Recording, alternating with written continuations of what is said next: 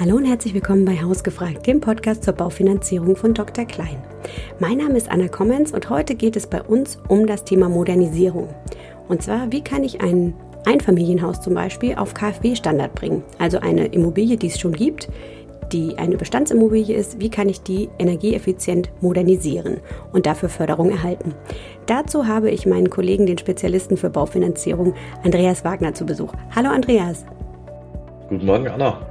Du, Bestandsimmobilien werden ja immer beliebter, merken wir gerade so. Das mag an den Lieferengpässen und auch an der Baukostenexplosion liegen. Worauf muss ich denn achten, wenn ich so eine bestehende Immobilie kaufe? Ja, grundsätzlich ist dort mal zu beachten, dass neben den Kaufpreis auch noch gewisse Baunebenkosten oder Kaufnebenkosten auf einen zukommen. Dazu zählt die Grunderwerbsteuer, der Notar und die Grundbuchkosten und eben auch ein Makler sollte der mit im Spiel sein. Wie viel Prozent sind das dann ungefähr? Die Grunderwerbsteuer variiert von ja, Bundesland zu Bundesland. Das beginnt mit mindestens dreieinhalb Prozent, kann aber auch bis zu sechseinhalb Prozent sein. Zwischen Notar- und Grundbuchkosten darf man zum Kaufpreis nochmal 1,5 bis circa zwei Prozent rechnen und üblicherweise zahlt man an den Makler 3,57 Prozent. Okay, und wenn ich so eine Immobilie jetzt vor Augen habe, so eine Bestandsimmobilie, Gibt es da auch noch sowas, wenn ich die besichtige? Ich, das ist ja eine ganz andere Sache als beim Neubau. Da kann ich ja in der Regel dann einziehen. Ich habe erstmal ähm, keine Arbeiten, sondern ich habe den Schlüssel, ziehe ein und mache irgendwie vielleicht noch, je nachdem, wie der Neubau gestaltet ist, muss ich noch Böden verlegen oder irgendwie die Wände anmalen. Aber bei so einer Bestandsimmobilie können ja ganz andere Sachen kommen. Da muss ich mir wahrscheinlich vorher ja klar sein, was kann ich so leisten selber und was nicht, ne? Oder was kann ich auch mit, mit professioneller Hilfe leisten? Und wie, wie kann ich mich dem so nähern? Ja, sehr, sehr wichtig ist auch die Substanz des Gebäudes zu kennen und zu begutachten. Je nachdem, welches Baujahr das Objekt hat, gibt es spezifische Fallen, auf die man besonders achten muss. Ja, es kann natürlich auch sein, jemand möchte einen klassischen Holzboden oder Holzdecken haben. Die neueren Gebäude sind in der Regel auch die Decken betoniert. Da hat man in älteren Gebäuden einfach zum Beispiel eine Schallschutzthematik.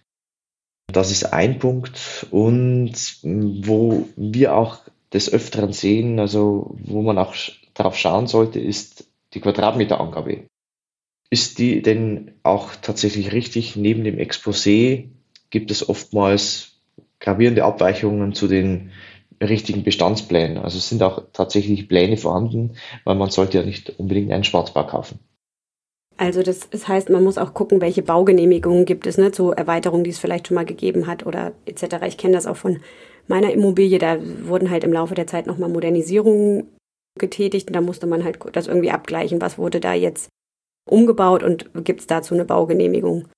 Genau, das ist richtig. Also als Beispiel diente oftmals der Dachgeschossausbau. Der wurde oftmals gemacht. Das Gebäude besteht schon so seit 20, 30 Jahren. Und betrachtet man die Pläne oder die Baugenehmigungen, ist davon oftmals nichts zu lesen. Das muss geprüft sein und im schlimmsten Fall kann es halt zu einem Rückbau führen. Wenn ich eine Bestandsimmobilie kaufe, würdest du dann sagen, es macht immer Sinn, einen Gutachter mitzunehmen? Immer würde ich nicht sagen. Das kommt natürlich auch auf die Fachexpertise des Käufers an. Hat er sowas, macht er sowas im, ja, zum ersten Mal, dann ist das schon oftmals gut, einen erfahrenen Immobilienkäufer zumindest dabei zu haben. Oder äh, ja, wenn man von der Materie noch nicht wirklich eine Ahnung hat, dann äh, definitiv. Und was zählt denn eigentlich so als Modernisierung? Zu den Modernisierungen, ja, was, was gehört dazu? Hier sollte man auf jeden Fall mal unterscheiden, ob es klassische Renovierungsmaßnahmen sind. Die zählen nicht zu den Modernisierungsmaßnahmen. Also streichen, neue Böden verlegen, sage ich mal, das Objekt einfach etwas aufhübschen, das zählt da nicht darunter. Was darunter zählt, sind zum Beispiel komplette Grundrissveränderungen. Ja, oftmals sind die Bäder nicht mehr zeitgemäß, die werden vergrößert, dementsprechend die Grundrisse komplett im Gebäude geändert oder speziell eben halt auch Themen, die angefangen gehen von der Elektrotechnik die sollte ja oftmals erneuert werden, auf den neuesten Stand gebracht werden. Oder eben Modernisierungen im Bereich der Fassade und der energieeffizienten Modernisierung. Und wenn ich jetzt sage, auch ich habe mir so eine Immobilie angeguckt, ich finde die ganz gut, kann damit jetzt erstmal leben, wenn ich jetzt äh, vielleicht auch so ein bisschen unbedarfter bin und ich schiebe die Modernisierung, ist das eine gute Idee oder sagst du, Modernisierungen sind total wichtig? Ich bin der Meinung, dass das grundsätzlich sehr, sehr wichtig ist, gerade im Hinblick auf die explodierenden Energiepreise. Das wirkt sich natürlich extrem auf die Nebenkosten an und aus der Erfahrung heraus, wenn man schon mal drinnen wohnt im Haus, dann ist es natürlich umso schwerer, dort im Nachgang wieder die Modernisierungen durchzuführen. Also es kommt halt auch sehr, sehr viel Staub auf einen zu. Und dann ist es eine, hält man natürlich noch mehr aus, wahrscheinlich, wenn man drinnen wohnt, wenn die Hürde noch höher ist, ne? dann zu sagen, ach, jetzt sperre ich mal ganze Zimmer oder Etagen ab, um da nochmal was zu verändern. Das kann tatsächlich schwierig werden, ja. Was würdest du denn sagen, welche Maßnahmen helfen, Altbauten so energieeffizient zu modernisieren? Ja, grundsätzlich empfehle ich hier auch immer einen Energieberater mit an die Hand zu nehmen. Der kann komplett errechnen, mit welchen Maßnahmen welcher Energieeffizienzstandard heutzutage erreicht wird. Was natürlich hilft am meisten, meiner Meinung nach, ist die oberste Geschossdecke bzw. Äh, das Dach zu dämmen. Die Wärme geht von unten nach oben und hier verheizt man tatsächlich bares Geld. Zweites Thema, der zweite Punkt sind die Fenster und auch die Außendämmung. Das sind wichtige äh, Punkte, wie man ein bestehendes, ein altes Haus, sage ich mal, auf den neuesten Stand von der Energietechnik bringen kann oder von der Wärmedämmung. Und würdest du sagen, die, äh, die rechnen sich unterschiedlich stark, diese Maßnahmen? Wie schnell amortisieren die sich so? Pauschal kann man das leider nicht sagen. Es kommt ja immer auf die bestehende Heizungstechnik an, was eben für Kosten ausgegeben werden. Aber es sind halt trotzdem oder leicht mal schnell 40, 50 Prozent Energieeinsparung möglich. Und dann kann es schon in, durchaus sein, dass sich das in fünf bis zehn Jahren auf jeden Fall rentiert. Ja, und gerade jetzt in der Situation, wo Energiekosten ja so teuer werden, ist es wahrscheinlich dann sogar noch schneller, ne? Kann man denn grob sagen, welche Kosten bei einer Modernisierung anfallen? Vielleicht, du hast jetzt ein paar Beispiele gesagt, du hattest gesagt ähm, Dachdämmung, Fensterdämmung oder sowas. Hast du da Beispiele für Kosten? Tatsächlich ein eigenes Beispiel für Fensteraustausch. Ja, es kommt natürlich auf den, auf den Baukörper drauf an, wie viele Fenster sind denn vorhanden. Man, man rechnet hier eher in, in Prozent. Da würde ich sagen, wenn das Haus aus den 50er oder 60er Jahren ist, muss man mit mindestens 40 Prozent vom Kaufpreis für die Modernisierung rechnen. Ist das Haus aus den 80er oder 90er Jahren, reduziert sich das Ganze auf circa 20 Prozent. In den letzten 15 Jahren, wenn das Haus gebaut wurde, ist es oftmals schon deutlich besser äh, energetisch und wir rechnen von 10 bis 15 Prozent. Und wie kann denn eine Modernisierung finanziert werden? Ist das dann so, dass ich das komplett mit dem Kaufpreis mache oder gibt es da Alternativen? Was rätst du da deinen Kundinnen und Kunden? Grundsätzlich, wenn jemand ein Haus kauft und das auch gleich energetisch modernisieren möchte, würde ich das im Zuge der Baufinanzierung mit äh, raten, die Kredite mit aufzunehmen. Der Vorteil ist, wir haben ja auch spezielle Förderungen, die über die KfW möglich sind, das einerseits natürlich vom Zinssatz und auch von den Zuschussmöglichkeiten sehr, sehr attraktiv ist.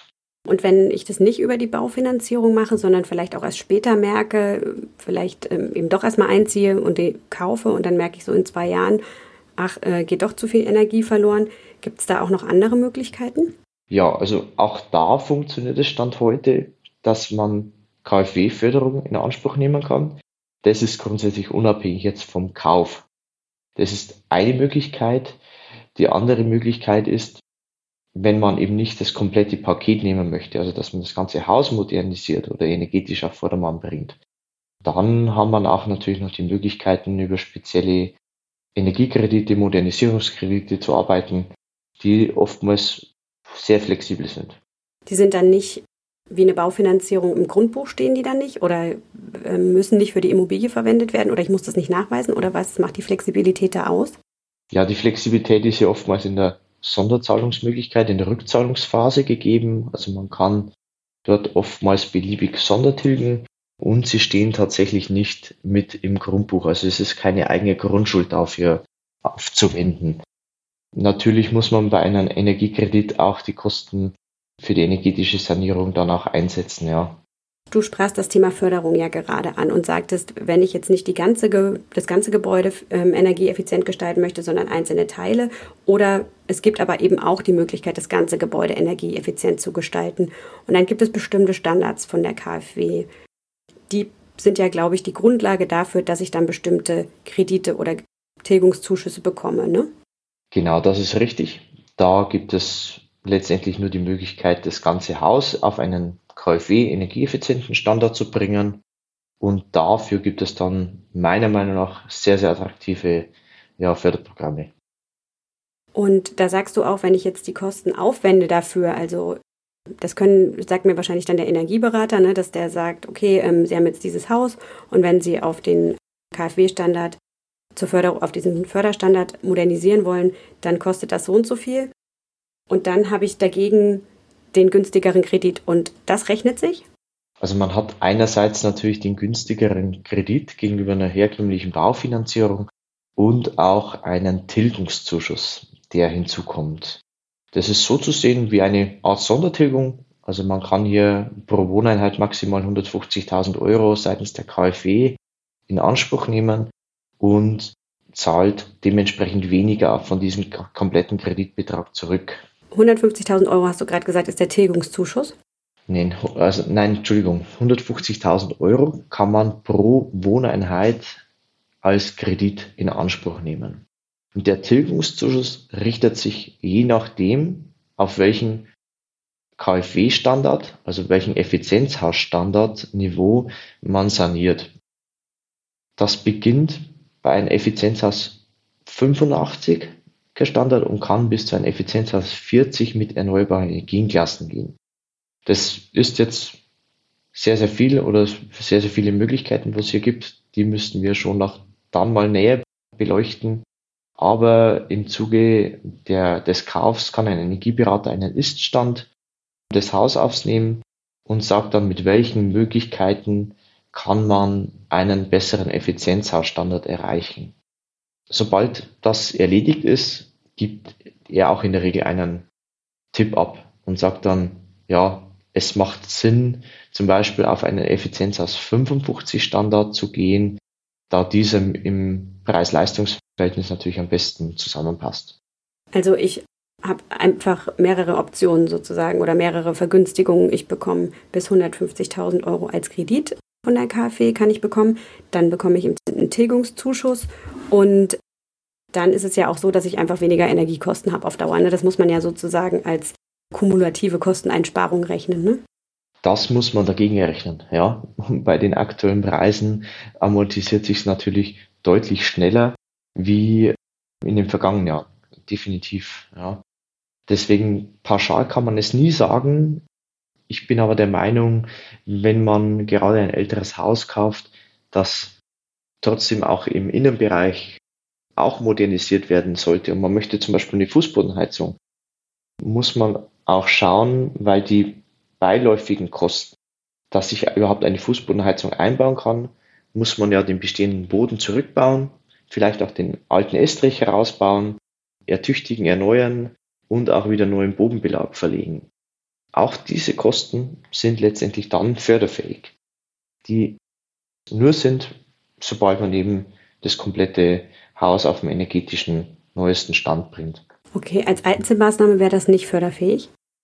Als Einzelmaßnahme ist das mittlerweile nicht mehr förderfähig, das ist richtig.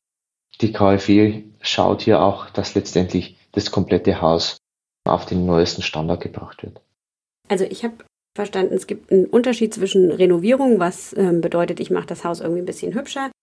Eine Modernisierung bedeutet eher eine funktionale Veränderung, Grundrissveränderung. Das ist der Unterschied zwischen diesen Maßnahmen. Du sagst, es macht total Sinn, äh, einen Energieberater mit reinzunehmen, um zu gucken, welche Maßnahmen sich denn anbieten, ob es Sinn macht, einzelne Maßnahmen zu machen oder das ganze Haus auf einen Energieeffizienzstandard zu bekommen. Und wenn ich das schaffe, dann habe ich gleich mehrere Möglichkeiten, weil ich dann einen Tilgungszuschuss bekommen kann und vergünstigte Kreditkonditionen von der KfW. Aber du sagtest auch, wenn ich das richtig verstanden habe, man kann das nicht so ganz pauschal sagen, was ich da einspare und welches, welche Maßnahme da jetzt Sinn macht, weil das Haus immer individuell betrachtet werden muss. Ne? Also zu gucken, welche Maßnahme hat jetzt die größte Wirkung auf meine Immobilie. Und da gibt es nicht die Pauschalantwort, dass immer, immer die Dämmung hilft. Ist, du sagtest, es kann meistens eine gute Sache sein, weil die Wärme nach oben steigt und man da, wie bei der Mütze, ne, die man immer im Winter aufsetzen soll, weil man die meiste Wärme am Kopf verliert, dass man da eine ganz gute Chance hat, weil man da sehr viel sparen kann. Ja, finde ich, hast du sehr, sehr gut zusammengefasst.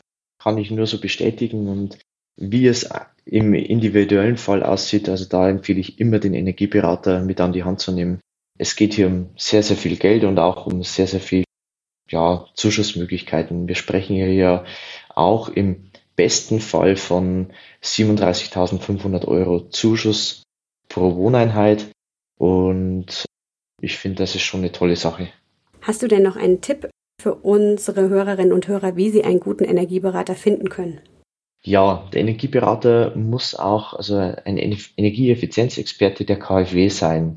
Es bietet sich im besten Fall an, direkt auf die Seite www.kfw.de zu gehen und dort über die Inlandsförderung zu schauen und zu suchen, je nachdem welchen Postleitzahlengebiet, wo man lebt, wer hier ein fähiger oder ein möglicher äh, Energieeffizienzexperte ist.